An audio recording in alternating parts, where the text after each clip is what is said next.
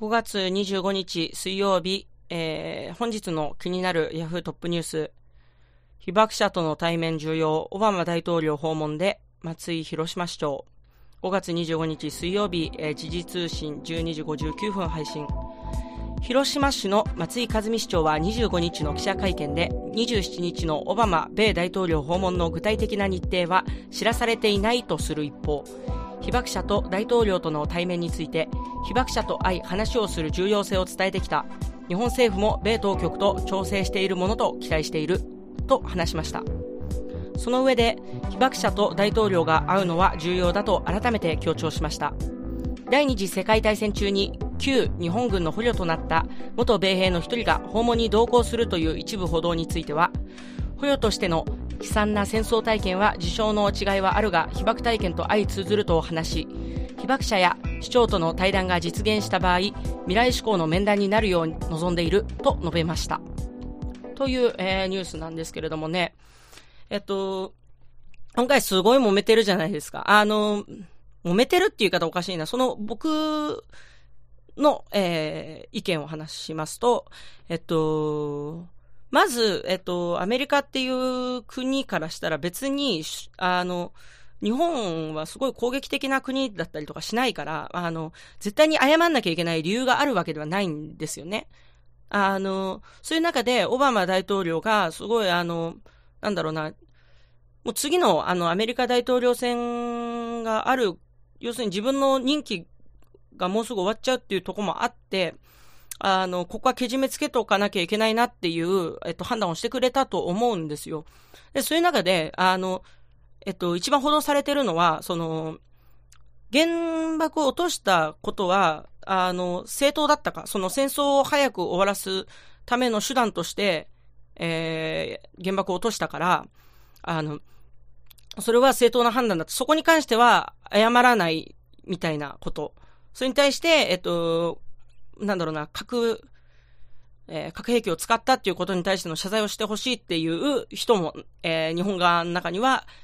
えー、いるっていうこと。そこが結構論点になってると思うんですけど、俺すごい思うのは、僕ら、僕、えっと、今22歳です。僕ら、ゆとり、ゆとり世代のど真ん中なんですけども、僕らはもう、なんだろうな、あの、歴史の教科書でしか見てないものだから、あの、なんて言うんだろうな、アメリカの同じ世代の、えー、人たち、えー、僕らと同じ20、23の人たちも、多分、下手したら教科書にも載ってないかもわかんない。あの、向こうの教科書僕知らないですけど、あの、要するに、あの、原爆で被災した人、えっ、ー、と、被爆した人の世代の人たちが、全員、えっ、ー、と、うん、なんだろう、言い方難しいな。亡くなると、えー、お亡くなりになると、あの、自然と、あの、僕らは水に流せると思うんです。あの、そういう世代だと思うんです。あの、隣国がね、えっ、ー、と、第二次世界大戦のことを未だに引きずって、えー、日本に対して謝罪をしろだ、賠償金を払えだと言っておりますが、僕らは、日本人はね、ああいうのないと思う、そんなに。実際、あの、僕ら、えー、の世代で、あの、なんだろうな、強くアメリカに対して敵意を持ってる人なんていうのはほとんどいないですよ。だから、あの、もうすぐ水に流せるんじゃないかなって思ってます。で、ある意味、えっと、この、なんていうんだろうな、被爆した世代が生きてる最後の、えー、被爆した世代が生きてる今のうちに、オバマ大統領がちゃんと謝りに行きたいっていうことに対してすっごい、あの、誠意を感じるし、あの、よくぞ決断してくれたっていう、感じは僕の中ではあります。それとね、あの、多分次どうな、あの、あれだから、トランプさんになっちゃうから大統領が。そしたらまたほら、日本に対して、あの、すごい敵対的な発言を繰り返すかもしれないし、なんなら経済制裁的なこともあるかもしれないんで、あの、日本から輸入したものに対してすげえ課税するぜみたいなことを言い出すかもしれないんで、ちょっとその前に日本に媚び打っとかないとアメリカとしてね、みたいな雰囲気もなきにしもあらず、それでは、えー、本日始めてまいりましょう。えー、第1回、えー、クスノキカンタ、理屈こねる。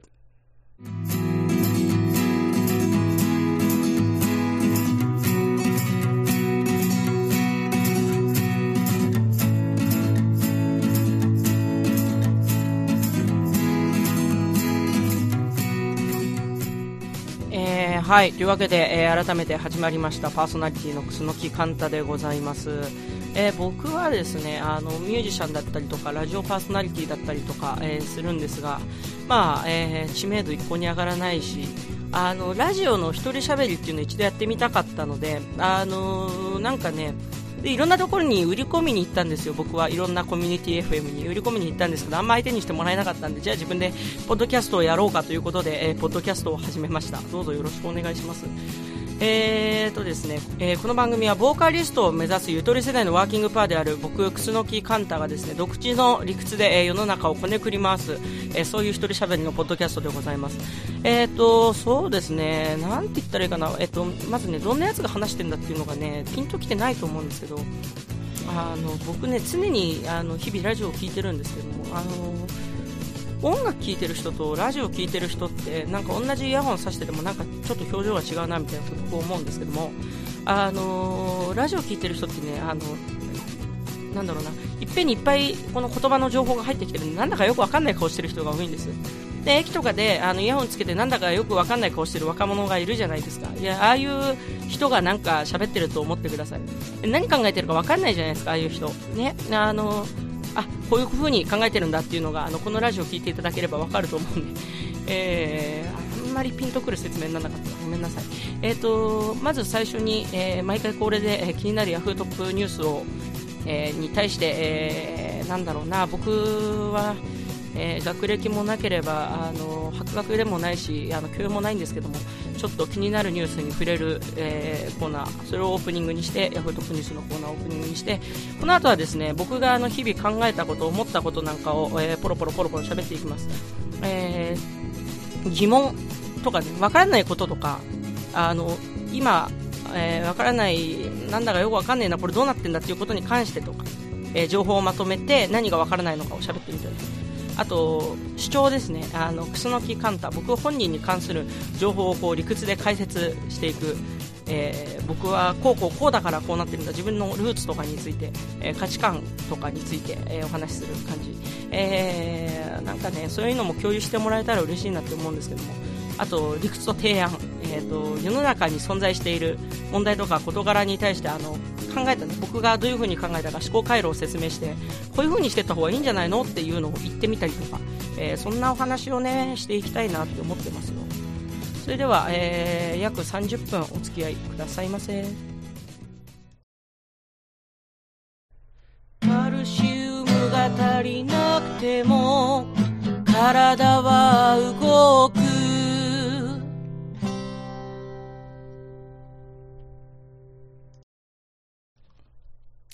ああのさ、あの電車の中で、あの子供がめちゃくちゃ泣いちゃってる時ってあるじゃないですか。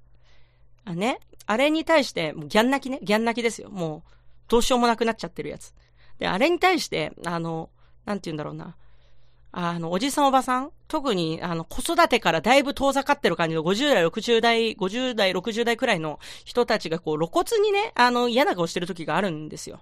あの、まあ、もちろん世代に限ったことではないんですけど、ね、なんなら、その、泣き止ませてよとか、なんか、なんとかしてくれよみたいなこと言ってるシーンにすら僕はね、遭遇したことがあります。ね、そういう人を見ると、いや、あの、お前ら子供の頃よっぽど聞き分け良かったのかって言いたくなるんですよね。その、もう泣いちゃいけない場所に入ったら一切泣かないみたいな子供だったのかっていうことを僕は言いたくなるんですよ。お前ら15年ぐらい経ってボケた時にはもう当然誰にも迷惑かけることなく自ら命を絶つんだろうなって思うんですけども。まあまあまあ、そんなことさておき。一方、迷惑をかけてるのも事実なわけじゃないですか。その泣いちゃってるから、そのうるさい思うしてるのも事実じゃないですか。ね。で、そこでね、あの、勘違いしてる親っていうのがいるんですよ。勘違いしてる親っていうのは、その、いや、子供なんだから泣くのは当たり前でしょみたいな態度の、その、もう、済ました感じね。あの、もう、防具の表紙の水原希子みたいな、下り顔で、こう、一切泣き止ませようともしない、そういう保護者もいるんですよね。で、僕は、なんかそれも違うなって思うんですよ。その、で、親は子供が泣き止まない状況っていうのをこう、何十回も経験してるから、あの、なんて言うんだろうな、この子を、この子、もうこのモード入っちゃったらもう、あの、体力が尽きてもう、がっつり寝ちゃうまでもう何したところで泣き続けるな、みたいなことをもう理解してるんですよね、親って多分。その、一回泣くモードに入っちゃったら、もうダメだっていうのも理解してる。だから、その一切、その泣き止ませるのも体力の無駄だしっていうことで、えー、泣き止ませようっていうスタンスすら取らない。泣き止ませようっていう行動を取らない。こういうことも、あの、こういうのも目にするわけですよ。で、ただね、あの、周りの人はそれを分かってないじゃないですか。周りの人は、その、なんで、なんで子供泣いてるのに泣き、泣き止ませようとしないの？みたいな、えー、感じになるじゃないですか。だから、嘘でもいいからそこはちょっと泣き止ませてるふりとか、困ってるふりとか、困ってる表情みたいのすることで、その、かなりの周りの人のね、理解を得ることができると思うし、こう、その保護者が自分の身を守るために変なこと、投げ合わせろよとか言われないためにも、俺はそうするべきだなってちょっと思ったんですよね。で、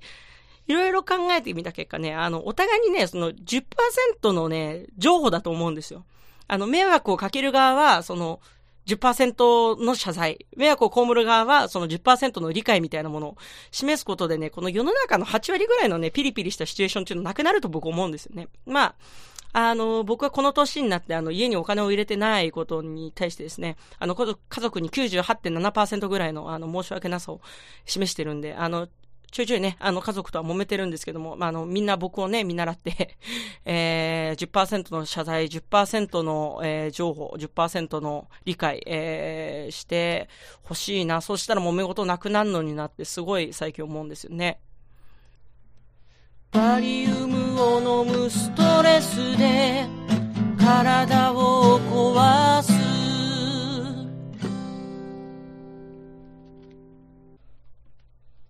えっとね、あの、次、ゲートボールの話をします。ゲートボールの話すんのお前22なのにっていうことなんですけども、あのね、最初はね、あの、俺らって年取ったらゲートボールするのかなみたいなゆとり世代が年取った時ってゲートボールするのかなみたいな話をしようと思ってたんですけど、その話をね、あの友達とか知り合いに話してたらですね、え、でもなんかゲートボールしてる年寄り最近減ってないみたいなことをみんな言うわけですよ。あの、うちのね、5年くらい前に死んじゃったおばあちゃんがいるんですけども、あの、狂ったような頻度でゲートボールしてましたね。あの、近所の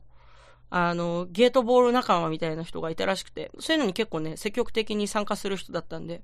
あの、まあ、あの、ラスト2年ぐらいはもうボケ切っちゃって寝たきりになっちゃって見る影もなかったんですけども、えー、そんな話をしてると涙が止まらないので、えー、そんなことは言わないですけども。確かに最近近所のあのゲートボール上に人がいないなっていうことを僕も思ったりするわけですよ。でね、あの、僕はゲートボールっていうのは最初は、そのパワーも関節可動域も必要ないけどゲーム性が高い、その、キングオブ年寄りスポーツみたいなもんだと思ってたんですよ。ね？あの、だから、その年を取ったら、そのゲートボールをやりたくなるように、日本人の DNA に刻まれてるんじゃないかっていうふうに思ってたわけですよ。だから僕らもこう、年を取った時には自然と、あの、ゲートボールやりたい衝動に、その、肉より魚が食いたくなる的なことで、あのゲートボールやりたくなるんじゃねえのかなって思ってたんですけど、ね、そういうことをいろんな人に話して、ちょっと気になって調べてみたんですよ。そしたらね、1996年、えー、前世紀ですね、ゲートボール全盛期が1996年らしいんですけども、えー、30年前じゃない、えっ、ー、と、20年前、もう20年前か、1996年って。えー、60万人、えっ、ー、と、ゲートボール連合っていうところに人が加盟してたらしいんですけども、2014年でもう12万人切ってるんですよ。5分の1なんですよね。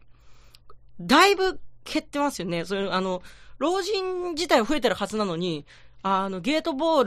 ルは、え、5分の ゲートボール人口は5分の1に減ってると。ね、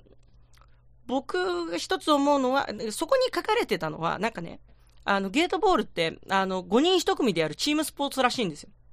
だから、あの、なんか、そのベテランとか、えっと、年寄りの中の老害みたいのが出てくるらしいんですよね。それで結構嫌気がさす人が増えたとか書いてあって。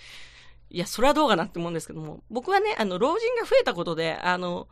その、いろんな老人が出てきた。それから、老人向けの暇つぶしがすごい多様化してきたんじゃないかっていうふうに、えー、思うのが一つ。それから、えっと、この1996年にもうすでに年寄りだったゲートボール全盛時代の人たちがもうみんな死んじゃった、えー、っと、死んじゃって、その えー、ゲートボールを教えてくれる人がいなくなったっていうのが一つ。あと、たまたま一世代前の老人が、あの、ゴルフブームと超被ってたっていうのが一つ。その辺がね、あの、僕はゲートボール衰退の主な理由だと思うわけですよ。いやね、てかね、あの、老人増えた、老人、その、えっ、ー、と、高齢者率みたいなどんどん上がってるじゃないですか。ただ、えっと、動けなくなってから、寝たきりになってからの延命技術がめちゃくちゃ進歩してるだけで、そのゲートボールができる程度には元気な老人は別に増えてないんじゃないのっていう気もしないでもないね。いや、あのー、僕らが老人になった時どうなるのかなっていうことちょっと考えたんですけど、その老人向けのエンターテインメントっていうのは増えんのかなって、えー、思うんですよね。最近はそのゲーセンとか、あの、結構安いカラオケとか、その若者イメージが相当強かった場所に行っても、あの、老人が目につくわけですよ。これはもう、あの、高齢化社会の、もう、なんていうの、賜物っていう言い方おかしいですけども、あの、こんな、え、この昼間のカラオケとか歌広とかね、あの、1時間、1時間160円とかでやってるんですけど、そういうとこで、あの、年寄りとか見ると、うわ、年寄りお金あるはずなのにとか、すごい思うんですけど、いるんですよね。で、ドリンクバーとかあって、その、別にお茶するもよし、個室だしね、あの、歌歌もよしみたいなことで。最近のカラオケすごいから昔の歌とかでもね、いっぱい入ってますしね。あの、ということで、えー、それからゲーセンのメダルゲーム。にも、えっ、ー、と、平日の昼間とかお年寄りすごい量いて、むしろ若者はね、その時間帯はもう忙しく働いてるから目につかないですよ。ねってことは、ってことはじゃないや。え、反面ね、もしかしたら、老人が増えすぎて、そのボケ切るまでは働くっていうのが基本になる可能性もあるじゃないですか。その、社会回んなくなっちゃうから。それは嫌だなって思うんですよね。僕もやっぱ、あの、80ぐらいまで生きるとしたら、その、なんだろうな、あの、60、まあ、70ぐらいまでにはリタイアしたいなって思いますよ。そこから先はね、老後のんびり過ごしたいなって思いますよ。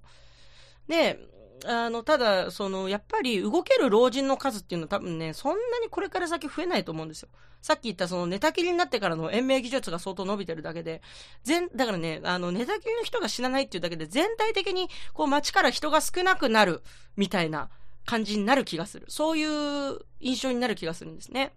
今の僕の趣味、えー、今現在22歳の僕の趣味は、フットサルとジェットコースターなんですけども、フットサルはね、あの、まだフロンティア世代っていうか、その、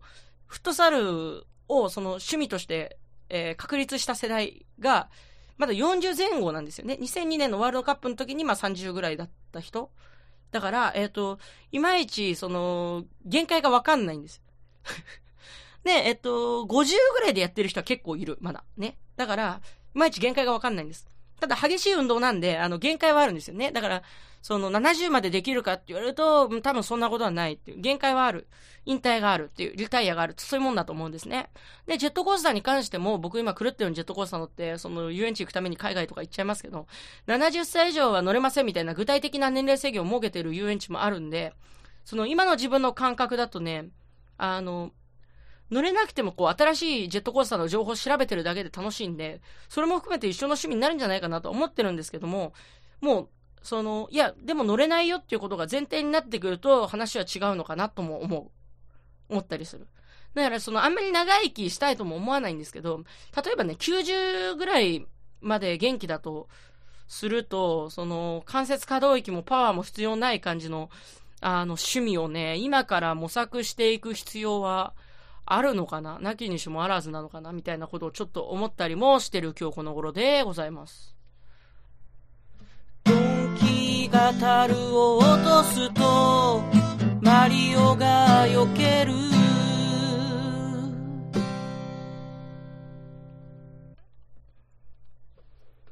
えー、っとね、あの、僕はやたら、新しい、てかデザインの話です。機能的なことではなくてね。僕は古いデザインとかをやたら、えー、好む。その古いものがね、好きで、とりわけ古いデザインがものすごい好きなんです。古臭い感じも好きだし、でもそれよりも、その、なんだろうな、当時はこれが最先端でしたよっていう感じが伝わってくるのがすごい良くて。で、理由は簡単でね、その、車でもテレビでも建物でもそうなんですけど、あの、判例が増えてきて、必要な箇所と不必要な箇所がはっきりしてくるんですね。あと、それから足りなかった箇所っていうのが、その後に足されていくわけですよ。で、一番最初に、その理想としてきたものからは、あの、なんかその、不必要な箇所が削られて足りなかった箇所が足されるっていう過程で、その、なんて言うんだろうな、旗から見た、その理想と、一番最初に理想としてたものからは、どんどんこう遠ざかっていくんですよね、デザインの中では。で、肌から見たとき、肌から見た僕みたいなその、えー、科学的なことが何もわからない人からすると、この面白みだったりとか愛嬌みたいなものは、不必要な箇所にカテゴライズされて、どんどん取り除かれていくわけですよ。で、結果、その性能が最も高い形状とかデザインみたいなものが分かってきて、えー、ノーマライズされていく。没個性的になっていく。だから、結果古いデザインの方が愛嬌とか面白みがあって面白いなっていう風に、えー、感じるわけですよ。え、今ここまで話してて何の話だか全然わかんなくなってきちゃってるんですけども、えー、例を出します。車とかね、自動車は顕著ですよ。その走行データとかが最近はもう数字ではっきり出ちゃうから、少しでもこう無駄のないデザインにしようということになっていくわけですよ。あの、電気化とか電子化でいろんなパーツがいらなくなるから、その外観的にもどんどんシンプルになっていくし、その、ただね、車の個性とか面白みってその無駄な部分だと僕は思うわけです。昔の車はね、あの、すごい愛嬌があるんですね、どの車も。あの、高級車は、その、高級感を出すために頑張ってるし、えっ、ー、と、なんだろうな、安い、その、家庭的な車、家庭用の車みたいなものも、量産型のものとかも、えー、いかにこう、なんだろうな、量産しやすくするかみたいな工夫があるんですよね。そういう工夫があるんですよね。で、データがはっきりしてなかった分、その、逆に、なんだろうな、データ以外のセールスポイントを作ろうとして頑張ってた部分もある。そういうのが全部面白いんです。これは、えっと、運転席と助手席がベンチシートになってる車がすごい好きで、で昔のね、高級車、高級車の内装のラグジュアリーさとかもね、今ほど洗練されてなくて無駄な、無駄な充実感があるんですよね。トヨタ 2000GT っていう有名な車があります。もう、何千万何億？わかんないですけど、もう生産終了しちゃって、世界に100台ぐらいしかないみたいな車なんですけども、スポーツカーなんですよ。スポーツカーなんだから、いらないはずなのに、このメーター周りのね、あの、木製のインテリアがヤマハ製でめちゃくちゃハイセンスなんです。今だったら多分もうその合成樹脂的なやつで、あの、バーってやっておしまいにしちゃうと思うんですけど、そういうのすごいいいなと思う。アメリカとか日本の建物、建物ね、建物はでかかったり新しかったりするだけで、ダサいなっていうふうに思う。それも車とか、あの、に伝わ、つながるところでもあるんですけど。例えばね、日本の古い、あの、神社とか仏閣とかも、あのね、壊れた部分、最新の技術で、あの、補修しましたよ感が強いんですよね。強くてなんか、趣がない。えー、熊本のこの間地震があってね、大変なの、大変なんですけども、熊本城が地震でやられて、その建て直すのにいくらかかる、何年かかるみたいな話題が、すごいニュースとかで取り上げられるんですけども、そういうのもね、なんて言うんだろうな。もちろんね、その観光資源だから、その辺はあの、経済的な話との兼ね合いもあるとは思うんですけどもね。そういうのニュースにしちゃうのって無粋だなってすごい思いますよね。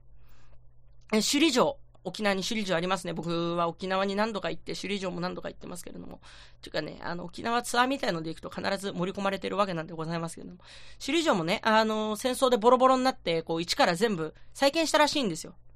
ね。で、実際に見、見てみると、あのね、無駄に綺麗なんだよ。無駄に綺麗で全く感想がないんですよ。面白さがないんですよ。これ大変失礼な言い方ではあるんだけど。だから、あれって地元のお年寄りのね、実物知ってる人の、なんだろう、懐かし補正みたいなもので成り立ってる感じがするんですよね。あの、本州民からすると、あんなもん、もう、あの、昔あったものの再現だから、あの、テーマパークと変わんないんですよね。だから、その、シンデレラ城みたいなもんです。だから、中にジェットコースターでも走らせてくんないと何の魅力もないと。その辺はまあ、あの、地震の国、地震のある国だから、その辺のジレンマなんですけれども。それに引き換えて、この、ヨーロッパの建物って、まあ、災害が少ないからあんまぶっ壊れないし、あと、なんだろうな、あの、ある程度老朽化してきてもぶっ壊さないし、ぶっ壊れたとして、あの、再建もしないし、あんま補修もしないんです。そのぶっ壊れた部分も含めて歴史ですみたいな的な、えー、感じすらある。で、あの、良くも悪くもね、すごい手つかずな感じなんですよね。で、多分実際には、補修とか再建もやってるんだと思うんですけど、なんかね、いい意味で雑な国民性だから、それを感じさせないなんか見せ方の妙みたいなもの。それは向こうが計算してるかしてないかわかんないんですけど。で、まあ、あの、日本人だからね、そういう海外の、えっ、ー、と、欧州のね、あの、建造物に見慣れてないからっていうのももしかしたらあるかもしれないんですけども。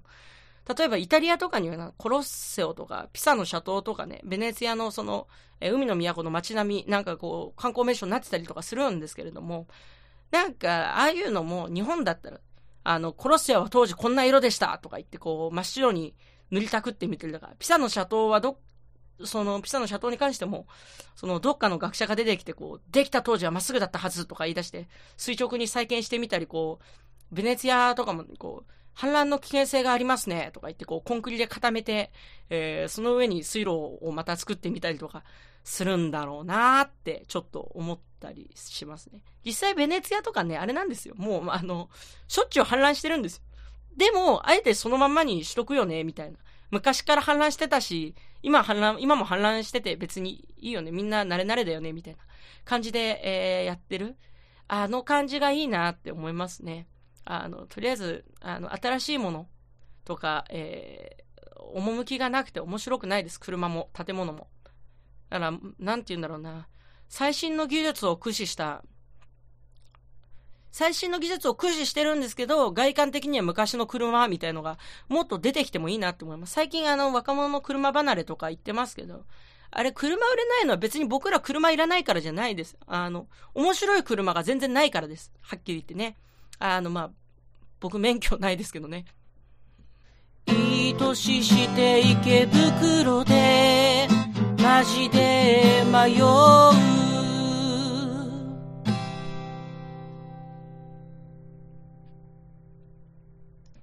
えー、では、エンディングでございます。最後まで、えー、お聴きいただきましてありがとうございます。えー、っとね、えー、一人喋りをここまでちょっと今日やってみて、すっげえ難しい。あの、今もそうだけど、そのね、あのとか、えーとかね、すぐ言っちゃう。この、あい、えっ、ー、と、僕ラジオで言うと、あの、島崎クソナキスチームアウトっていう番組をですね、あの、FM レアスというところでやってるんですけれども、そっちはあの、芸人の島崎和馬くんっていうとね、二人で、えー、やってるんですよ。で、え掛け合いがあるんで、あの、向こうが喋ったことに対してこっちがリアクションを取るっていう、えやり方を取れるんですけども、こっちはね、あの、一人喋りになるとそれができないんで、ひたすら喋り続けないと放送事故みたいになっちゃうし、かといってそんなスラスラ言葉が出てくるわけでもないし、すげえやりづらいし、難しい。でもね、これも慣れてくれば、あの、なんてことなくなってくると思うんで、どうぞそれまでお付き合いいただければなと思うんですけれども、あの、えー、ポッドキャストをね、あの、自分でやろうって思ってから、勉強を始めたんですね。あの、ポッドキャストに関しての、どうやったらできるんだろうみたいなことも含めて。あの、それまでは、え、ー、と、ポッドキャストっていうものあんま聞いたことがなくって、あの、既存のラジオ番組の、その、えっ、ー、と、なんだろうな、リピート、アーカイブ放送的なものとしては聞いてたんですけども、ポッドキャストだけでやってる番組っていうのはあんま聞いたことがなくて、で、えっ、と、自分で始めるに際して、ちょっといくつか人気のあるものを聞いてみようと思って聞いてみたんですけどね、あの、今ね、すごい人気ある、えっ、ー、と、マミマイケルのバイリンガルニュースみたいな、えー、番組があるんです。これ、あの、爆笑問題の太田さんが、これ面白いんだよっていう風に、えっ、と、ラジオかなんかで話して、それで一気に火がついたみたいなやつで、簡単に言うと、えっ、と、外国人のハーフの方と、えっ、と、日本人の英語喋れる方が、えっ、と、一人ずついて、それぞれ英語と日本語ので掛け合いをしていく。ニュースを、ニュースに対してコメントを言っていくみたいなやつなんですよ。で、あのね、僕は、えっ、ー、と、英語多少喋れるんです。えっ、ー、と、僕自分のこと75%ネイティブだと思ってるんですけども、その75%ネイティブ的に言うと、英語大体わかるから、えっ、ー、と、なんだろうな、その外国の方の、えっと、言い回しとかをパクれるんですけども、あれ、なんだろうな、あの、英語喋れない意識高い系の方とかが聞くとね、多分ね、あの、日本人の方の話だけ耳に入ってきて、えー、全く英語の勉強にはならないような感じがする。そして、えっと、英語は喋れないっていう、その、なんだろうな、教育弱者の人に向けてる放送のはずなのに取り上げるトピックがね、あの、すごい、あの、馴染みのないハイレベルなことすぎてね、あの、ついていけない。この教育弱者的には。で、もちろん、えっと、二人とも上智大学の出身でいらっしゃるんですよ。マミさんもマイケルさんもね。だから、あのー、ついていけない側の勉強不足って言われたらね、それまでなんですけども、そんなね、ハイリテラシーのやつ、大体英語喋れるから、あの、あんな放送聞かなくてもいいんですよね。だから、その、対象としてるターゲットと話題がすれ違っちゃってる感がすごくて、えー、なんか、あ、でもこういうのが人気なんだって思った次第。なんでいきなり他の番組に喧嘩売るような発言してるのか。よくわかんないんですけども、えー、そうですね、えー、クスノキカンタ僕ですね、えー、ツイッターをやっております、えー、木に南に木、に、えー、のクスノキにひらがなでカンタ、えー、クスノキカンタで検索していただけるとすぐ出ると思いますので、えー、ぜひフォローしてください。えー、それからですね、えー、先ほどもお話ししました島崎クスノキスチームアウト FM 浦安という放送局で、えー毎週木曜日の17時半からですね、えー、放送しております。えー、よかったら、えー、聞いてみてください。そっちの方はもうちょっとね、あの、明るくてバカバカしい話題を取り上げておりますので、ぜひそちらの方も、えー、聞いていただければと思います。それでは、えー、一人喋りくだらないポッドキャスト最後まで聞いていただきまして誠にありがとうございました。ここまでのお相手は、クスノキカンタでした。